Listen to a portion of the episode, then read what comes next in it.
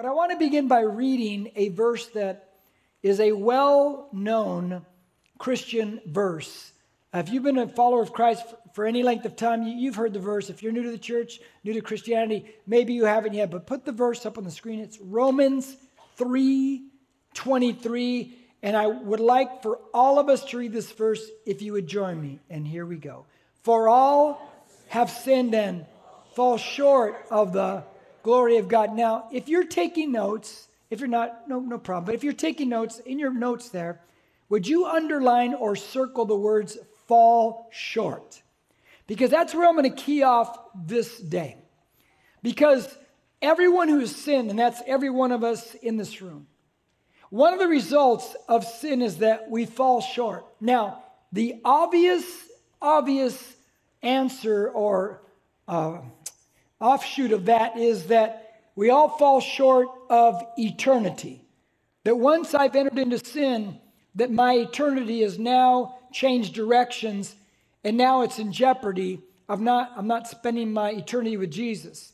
And so Jesus comes to correct that trajectory, realign it by coming to a cross, dying there, carrying our sins, shedding his blood, and it's his blood that forgives us and cleanses us of all sin. And when I put my faith in Jesus by virtue of that and his resurrection from the dead, new life, now the trajectory of my life has now changed and it's back on course to where God intended it to be. And so that's the obvious first thing. So we fall short eternally. But there's another thing that happened in the fall, in the sin of mankind. Not just eternally are we off kilter, we're also, it affects us internally. There's something inside of us now as a result of sin and shame that I will prove to you and show you in a bit that says, I fall short. I, I don't really have what it takes, is the idea. And so I want to present this idea in this reality today. I was in a meeting in this room 12 years ago when we were going through, and maybe some of you were there, there were a few in each service that were there. The first time we ever went through the book by John Eldredge, Wild at Heart. Were you in that room? Were you ever taken that book? You ever read that book before? How many of have ever done that? Okay. So, Wild at Heart. John Eldredge makes a statement in the book and in the video series that we watched with the book. And when he said it, I remember thinking to myself, that gives perfect definition to something I was trying to put a label on that's in this Bible that really gives it a working, good definition. And he said this about men, but it's true of every one of us. He said that men down in the inner workings of who they are, there is a struggle among many struggles that takes place. And one of the struggles that men struggle with is do I have what it takes? Do I have what it takes? And then fill in the blank of whatever that thing is that you might struggle. Do I have what it takes to do this or to be that or whatever it is? Do I have what it takes? Now, that's the I fall short syndrome. Now, let me add a little bit more to that by way of introduction. In counseling, I stumbled upon these two lies that people seem to believe in, and I believed them myself for a long time. The first lie ha- leads to the second lie, and the second lie couples with the first lie. And the first lie that I've stumbled upon in counseling people was that many people believe that when it comes to a certain sin or addiction or an area where we struggle in, that we are the only one on the planet that actually struggles with that right there. How many of you have that sits in your mind sometimes? I'm the only one that struggles. Raise your hand. I want to know. Come on, we're in church. How many struggle with that? Now, with that said, there is a second lie that hooks on the first lie, and that is if I'm the only one that struggles in that area, Therefore, since I am the only one, second lie is no one will understand me because they've never gone through it. And since no one will understand me, I don't have to drop my guard or open up or share. It's better just to play it safe and keep it all locked in inside. Has anybody ever fallen upon any of those lies like that, right? This is a very common satanic scheme. Now, with that said, this I fall short, do I have what it takes? Think about this there's a catchphrase that is circulating all over, not just in church, but outside of church. And it seems like a high percentage of people are using this a lot now, and we're screaming for authenticity. Have you heard that one a lot lately? I want people to be authentic. I'm an authentic person. But I always wonder, and I've never said this out loud, it's the first time I'm saying it. I wonder how many of us that scream for authenticity, I'm for authenticity, how many of us are not even 50% authentic? How many of us don't even drop our guard fully? If we're authentic, then share it. Open it up and share the whole thing. Drop it out there. But get it out there. And the reason why we don't share it is because it's this I fall short. Do I have what it takes? I got to cover up and I question myself and I self doubt myself. Now, in that thought, hold on to right there because we're going to delve, dive deep into this idea and then we're going to show you a lot of different things as we go along. So hold the thought. Let's read the key verses for this series. Now, if you're a person in your 20s, early 30s, younger, please pay close attention because these are things that if you get if you get healing from this at a younger age, you're going to have a better later on. You're going to have a greater later in your life. Those of us who are older, we will wish we had dealt with this in our younger years because it would have led to a lot more stepping out, experiencing, just branching out and taking risks that we knew we should have done in life. So read with me. Would you help me out here? Matthew 11, 28, 29, 30. Here, to, here we go, all together. Come to me, all who are weary and heavy laden, and I will give you rest. Jesus goes on to say, Take my yoke upon you and learn from me, for I am gentle and humble in heart, and you will find rest for your soul. Stop right there because that's our key phrase. The soul is the inner you. It's the emotions. It's the seat of all emotions. It's what you feel, which affects how you think. So he's trying to get into that inner part of us. Verse 30 says, read it. For my yoke is easy, my burden is, it's light. So Jesus comes along and he wants to lighten things up. And this I fall short syndrome is one of the heavy ones because when mankind sin, and we've all sinned, shame enters the world. Shame says, I've done wrong. I'm, I'm, sorry, they've sinned. Sin says, I've done wrong. I've done bad. Shame says, I'm wrong. I'm bad. It's toxic. It's poisonous. It's the I fall short syndrome. Now, we're going to go into Genesis 3, which I, after 30 some years of studying that thing, I've come to the conclusion that all of our relational problems, all of our emotional problems, all the ways that we have trouble in our us stuff, our us relationship, in our marriage, romantic relationships, friendship, teamwork, sibling, family, co-work, whatever it is, that's where it's all in there. If you just really slow it down, spend decades in there, you'll see it all. It's all in there. But the answer's in there also. And so I want to take us back to Genesis chapter 3. If you have your Bible, turn to Genesis 3. I'm going to read 10 verses, 1 through 10. Then I'm going to pull out a few of the key ideas for today only out of that passage. It'll be on the screen if you didn't bring your Bible today. So here we go. Let me read verse 1 through 10.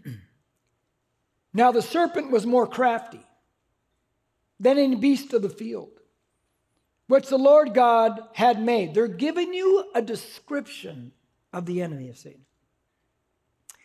And he said to the woman, Indeed, has God said? Now, notice the serpent doesn't use Lord God, which was used two lines earlier. He just uses God. So he's not, he's trying to eliminate God as the Lord of your life. You shall, uh, indeed, as God said, you shall not eat from any tree of the garden. In other words, he's questioning what God says, and he always questions what God says. Verse 2 The woman said to the serpent, From the fruit of the trees of the garden we may, in other words, yeah, you, listen, we can eat from this stuff. But, then she says, there's one thing we can't do. But from the fruit of the tree which is in the middle of the garden, God has said, You shall not eat from it or or touch it. God never said she couldn't touch it. That's religion. Man starts putting all these man-made ideas upon Christianity. Jesus came to rip all those man-made ideas apart. Or you will die. Now that's true. You eat from that one fruit, you're going to die. God said it. It's, it's a done deal. Verse 4 The serpent said to the woman, You surely shall not die. No, come on, Eve, get, get over it. That's not true. God's not telling you the truth. Then he says, For God knows that in the day you eat from it, the moment you eat from that fruit, the first bite of that fruit, Eve, what's going to happen is your eyes will be opened and you will be like God, knowing what? Good and evil. Now, what's going on there is why some of us are looking at our world right now thinking, have they gone insane? Because at that moment, he's saying, if you eat from the tree, Eve, you will be God, you will be the shot caller, you will decide what is right, and you will decide what is wrong. You go with what you feel. And that's why we're looking at our culture today. And how many of you look out there and you wonder, are we just going nuts? I mean, this is crazy now. This is insane what people are putting forth as right and good and everything else. It's because we've made ourselves God by rejecting God, and now we deify our personal opinions. And that's what's going on right now. You don't believe that? Read Romans chapter 1 today. It's a perfect complement to that statement right there. Verse 6 When the woman saw that the tree was good for food, now she's focusing on it, and that it was a delight to the eyes, and the tree was desirable to make one wise. In other words, you'd be smarter if you eat that fruit. Come on, eat it. She took from its fruit and ate. And she gave also to her husband with her, and he ate. Adam was standing right there. She gives, okay, I'll eat it, even though he knew not to do it. Then the eyes of both of them were opened, and they, say the word, they knew.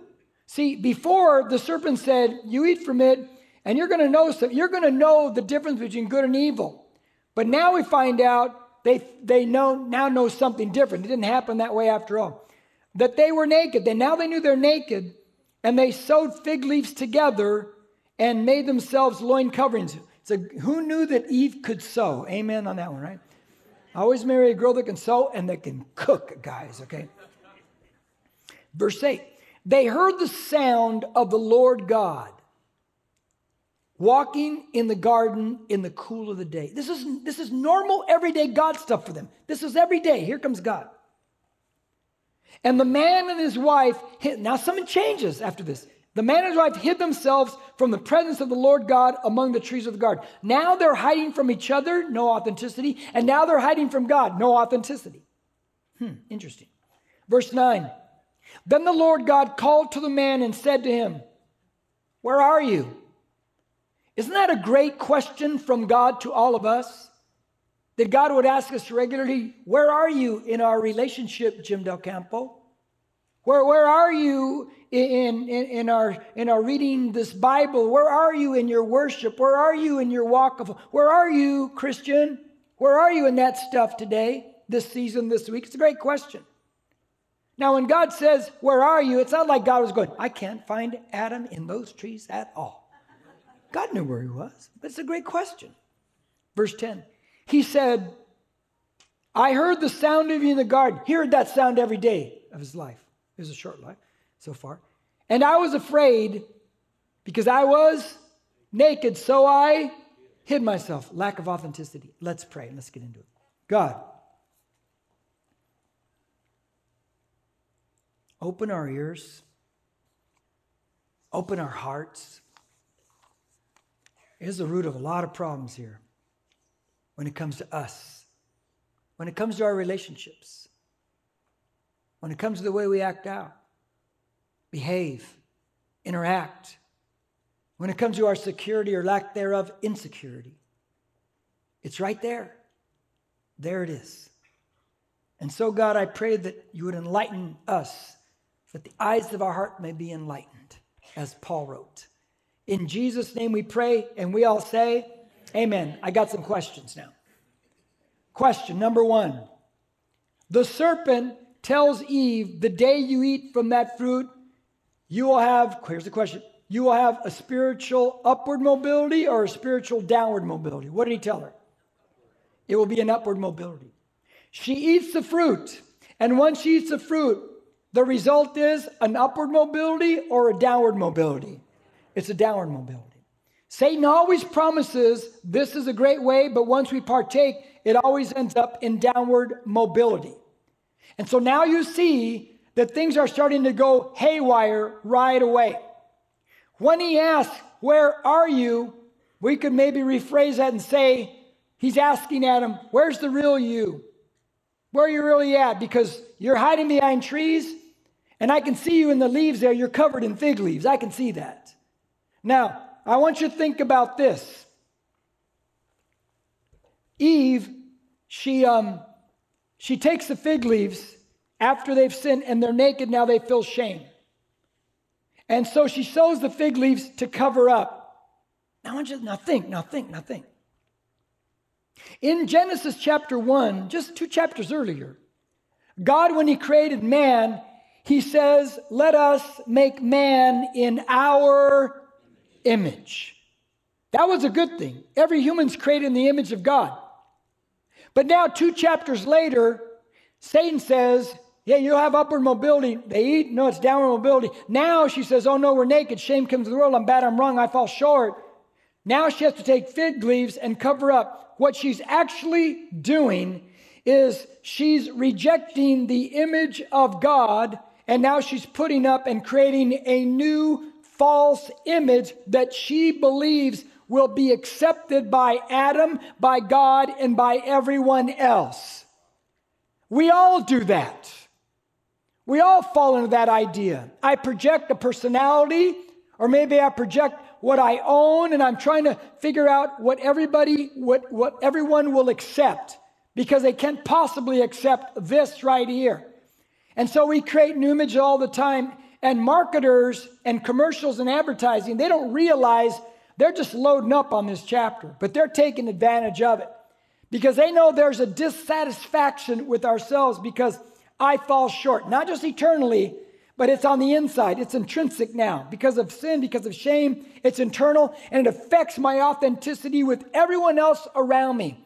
I'm not going to drop my guard. I might even create a different personality out of myself that I think people will accept because they can't possibly accept what I am. Now, are you following me so far? Say yes or no.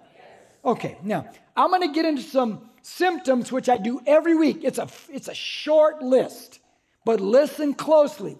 And the reason why I give you symptoms every week is because, not to make you feel bad, but to hopefully open your eyes to see some of the things, how this thing works. Because how will you know? How will I even know that I'm living abnormal if I don't even know what normal and abnormal look, if I'm just guessing all the time? So I, I, I put these things here. They're not in your notes, they'll be on the screen to help us to maybe see some things. Now, I'm going to go through each one. Some I'll camp a little longer than others, but but here we go. And let's be really honest now, because we're church people, most of us. Let's be really honest about these things. Here we go. First one is this: the I fall short syndrome. I will not attempt for fear that I do not have what it takes. In other words, God will drop something into me and say, Take a step out, but I'm not going to do it because I second guess and I'm afraid I don't have what it takes to do that or accomplish that. Anybody know what that feels like? Raise your hand if you know. I want to know. Okay, so now we know because now what we're telling ourselves is, I fall short.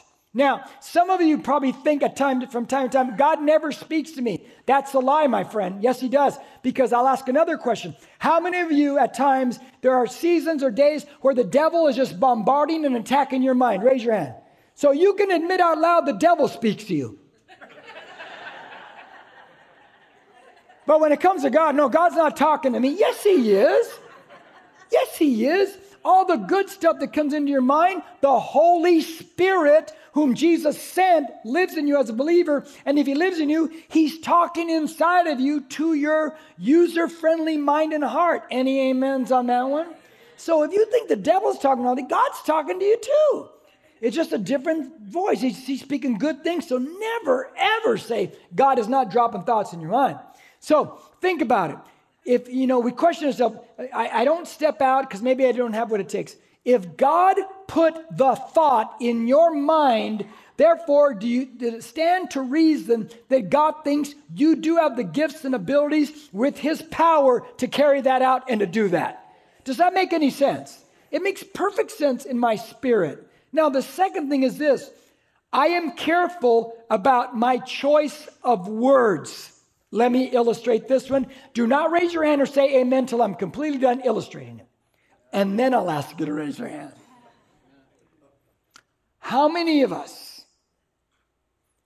when we're talking one on one with someone, or maybe there's two or three, maybe even four in this little group we're talking with, wherever you're at, don't raise your hand now. Let me finish.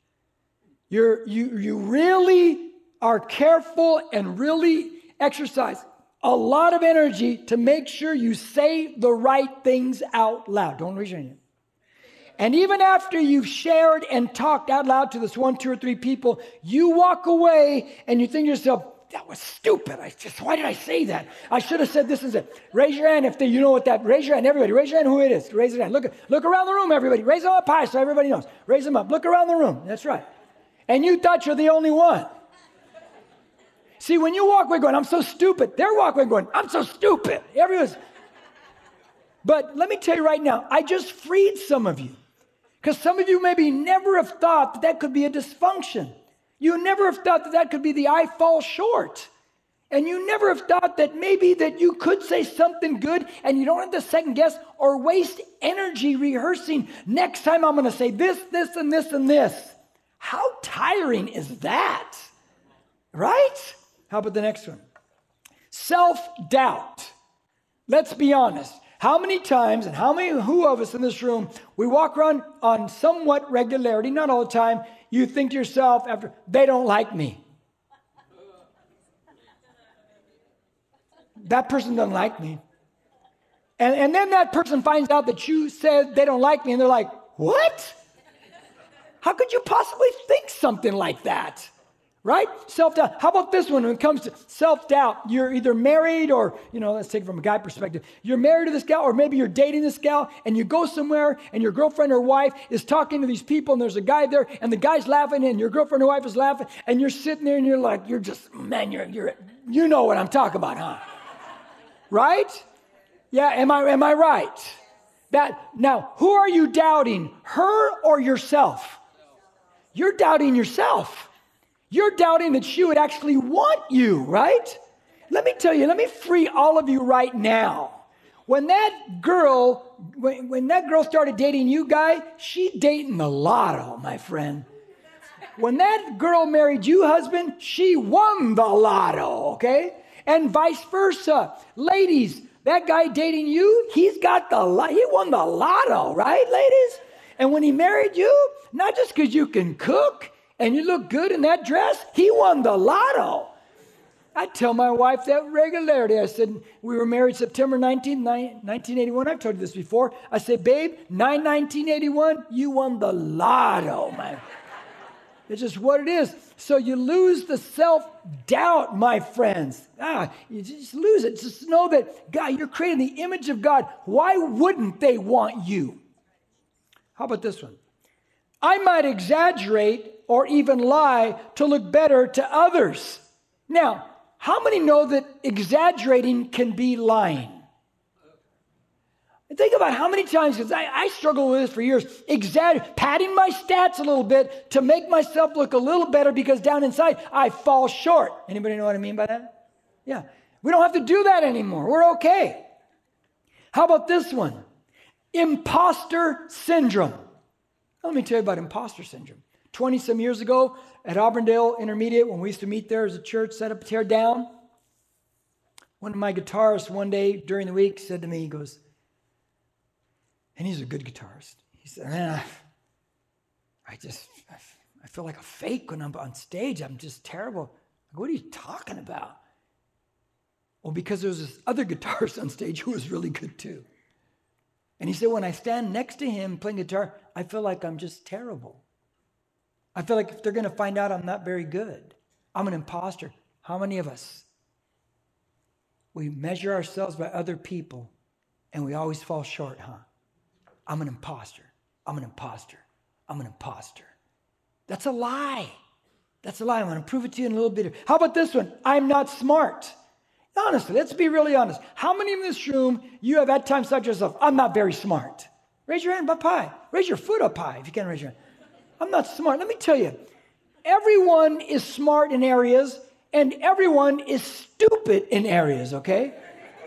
Isn't it true? Look, you don't want me to put brakes on your car. because you're going to die really soon.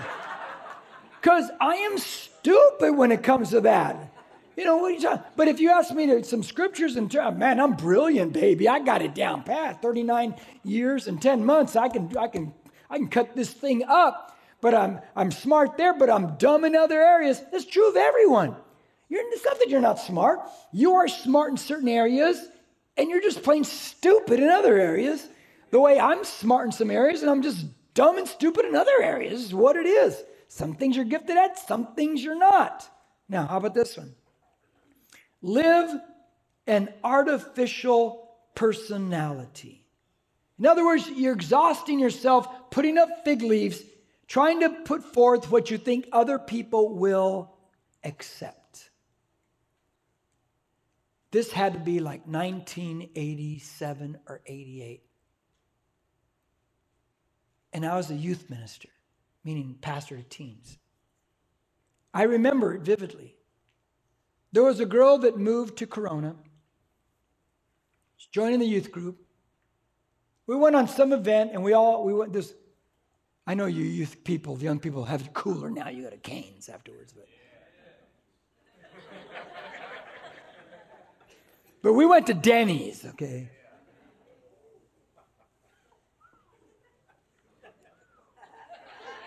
And we were happening in the late 80s.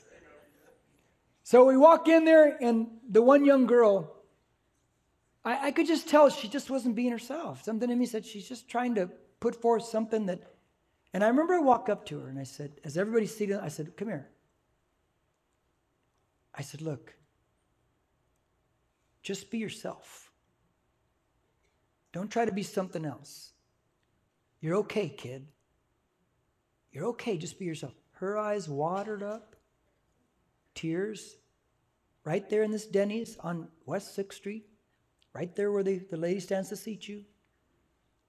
And I remember it. I remember it vividly. See, everybody wants to be accepted, don't we? I mean, it's when we get older, we don't care much about it anymore. I don't care if you accept me or not. But boy, it's sure a painful thing when you're younger trying to figure out what, what fig leaves do I put up that, will, that I'll be accepted. Now, I'm going to give you three things that help me. This is not going to change you today. I say every week, nobody's getting healed today. It's all process. Got to keep processing. But let me give you three helpful truths that help me. The first one is this when it comes to the I fall short syndrome. First one is move from I've got to be better to what makes you or me unique. Does that make sense? See, if I live and I fall short all the time, I've got to get better. I got to get better. I got to get better because people accept this. And, but I'm trying to get better in areas I'll never get better in. What if I focused on what makes me a unique person, right? Because that's where I'm gifted at, right? Now, me, I'm going to use my own life. How many want to know how ministers, preachers fall into the I fall short, I don't have what it takes category? Anybody want to know that from my life? I bet you want to don't you? Let me show you how it works. Way back in time, in a land far away, back in the 40s, 50s, whatever it was, in the days of just radio, most of you don't even know those days. I don't either. I was born in 83. But radio. And then can you imagine when radio first came out and then there were these a few radio preachers and they were really good? Can you imagine being the preacher of a small little country church and now your people can hear that really, really good radio preacher? Oh my gosh, you want to go break every radio in the country. And then you move forward in time and you get into television, the 60s and 70s and beyond. And now you can see a lot more great preachers on television and then they show the sanctuaries can feed like seat 15 million people. And there's all kind, and you're sitting there going to your church of 100 or two, and you're thinking, I'm a loser. No, really, I'm just being honest. And then social media comes along. And man, they can download this and that. And see, here's the reality that I have to face in my life, and I've had to face it. Any given moment of any given day, you can go listen to, download, watch, whatever it is in your car you know, riding your horse on the horse trails, or whatever it is, you can listen to a hundred, if not a thousand, better preachers in America than me. That's a fact. That's a fact. So, what do I do with that? Well, I've got to realize that I don't have to be better than everyone else. I have to be my own unique self, right? So do you. Let me tell you what that means for me. I had to finally come to the realization that my uniqueness is that um, I'm here called of God just to make broken people whole. And that's all I'm called to do. And to use these scriptures to bring that truth into people's lives. Why do you think when I said you walk away, I'm stupid, I'm this and that, you could relate to it? Because that's a broken part. And I'm just trying to make broken people whole. But if I focus in on that, then I've hit my niche and I'm doing what I'm supposed to do. Does that make sense? So I focused on my uniqueness, not in where I fall short. So what I'm telling you is you got to turn your shame into I got game, my friends. That's what you got to do. Turn your shame into I got game because y'all got game. But it leads to the second thing, and that's this. The second thing to help me is this there's no win in comparison. So I can't compare myself to others. I can't try to duplicate somebody else's life in me. It just will not work, right? And that leads to the third thing in your notes, and that's this making a mistake doesn't make you a fake. See, when you fall short, when you, I don't have what it takes, however the words are for you, whatever insecurity, how many, be honest now, when you make a mistake, when you fail at something, when you sin, you feel like, I'm just a loser.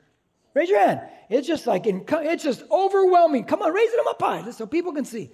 Yeah, it's just, it's over, it's encom- all encompassing, huh? Let me tell you, look, look, look. Let me tell you what helped me. Failure, the statement I heard a long failure is simply an event. It's not a person. It's not a person, but the I fall short syndrome says no, it's your entire per, it's your entire life. You're just a walking imposter. No, it's not true. When we fail, when we mess up, which we're going to do every one of us, it's just an event. You get up and you just keep going. Now, with all that said, let me now give you the answer to everything. Thought I was going to drop that. I'm still pretty quick. So, um, Adam and Eve sinned. Now, listen. Adam and Eve sinned. And it's a mess now. And we're all suffering because of that. Now, think of everything that happened after they sinned. First off, there's no authenticity in a husband wife relationship. They put fig leaves up, and I'm not going to drop my guard. You're not going to know the real me, even though we all scream authenticity. So that happens. And then we hide in trees. Now I'm going to hide from God because God cannot possibly accept this. I've created my new image of fig leaves, but I'm going to hide from God. So we, we walk away from God because we feel like God doesn't accept us or something like that. And then it says that they were afraid. And we walk in fear. If people knew the real me, if they knew what's really going on in my life, oh my gosh, they wouldn't like me. And then we live in more fear. You don't like me, which is a lie. And then from there, they go to blame. She, he blames her, she blames the serpent, and all we do is walk around blaming other people for things that possibly we should take responsibility for. Any amens there? So you see it right there. And that creates even more distance in relationships in us and more inauthenticity. And then it says, that now the woman, when she has a baby naturally, she will experience amazingly severe pain giving birth to that child. Oh, joy, huh, ladies?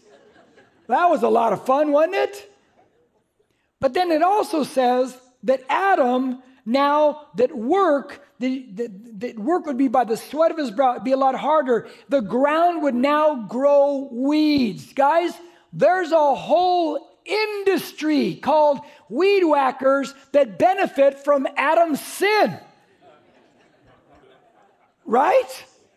And can you imagine Adam's first day to work on that Sunday, because their Sabbath was Saturday, on that Sunday after sin, and now work is really hard. Can you imagine what he thought to himself? Why did I ever eat Eve's apple pie? or something like that. But let me tell you, in the middle of all that dysfunction, in the middle of all that negative, uh, uh, I fall short stuff, in the middle of it all, God gives an answer. Not, not in your notes yet, but Genesis 3:15. It says that God, God's going to send the seed of the woman who's going to crush the head of the serpent. The seed of the woman, the first mention of Messiah to come, who we know as Jesus Christ, is in verse 15 of Genesis 3. Boom, God says, There's a problem, you fall short, I'm gonna fix it. I got the solution. I'm gonna send my son. He's coming, he's gonna crush that serpent's head.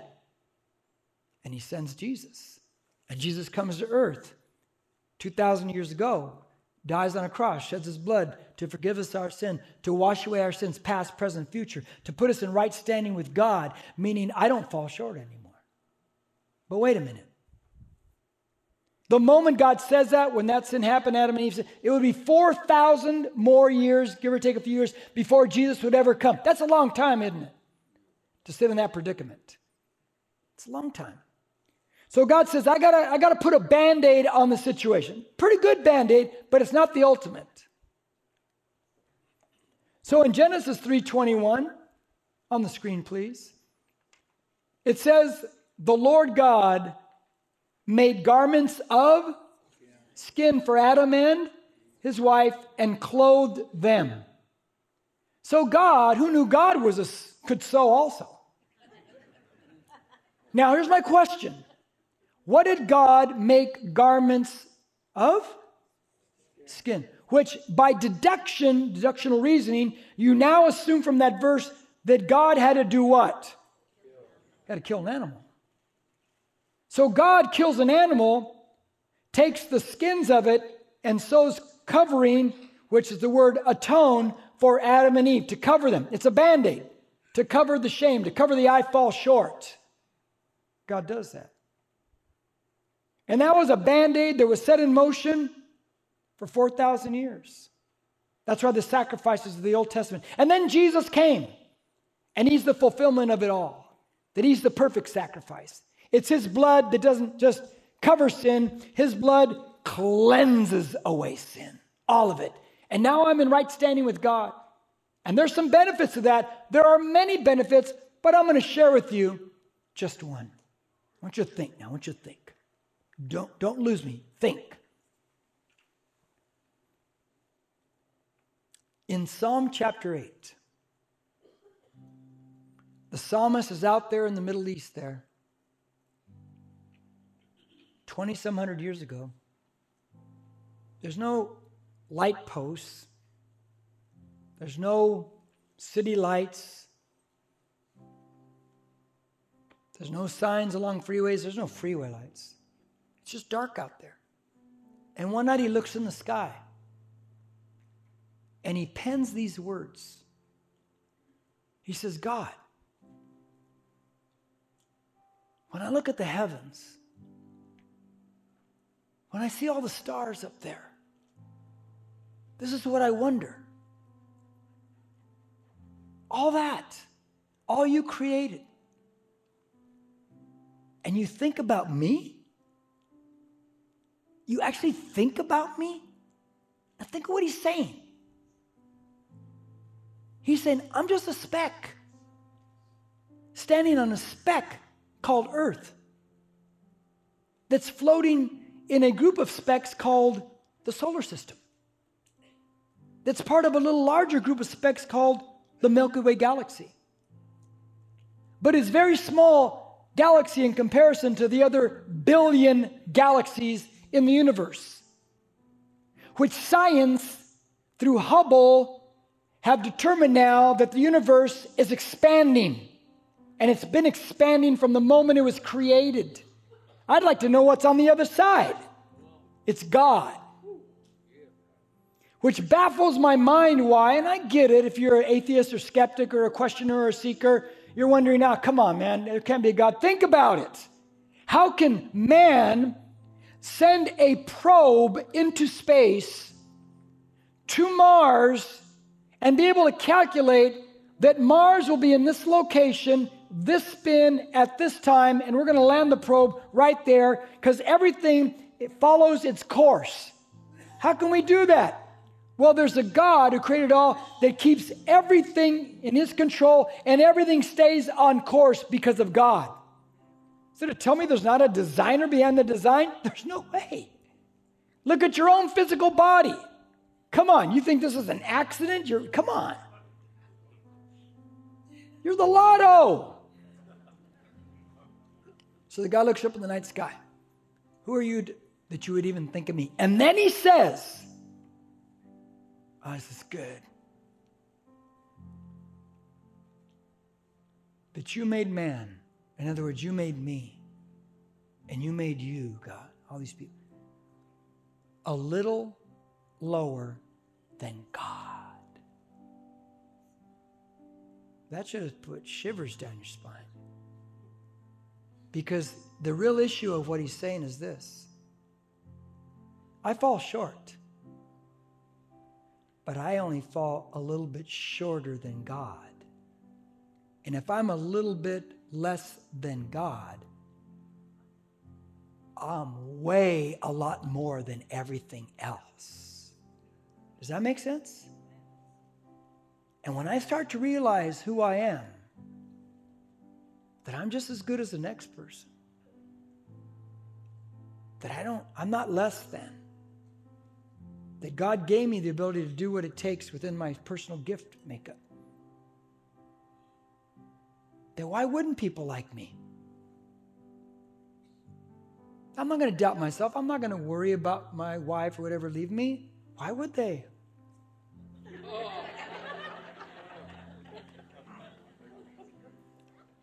I can take risks. I can step out into scary places that God is triggering me to do.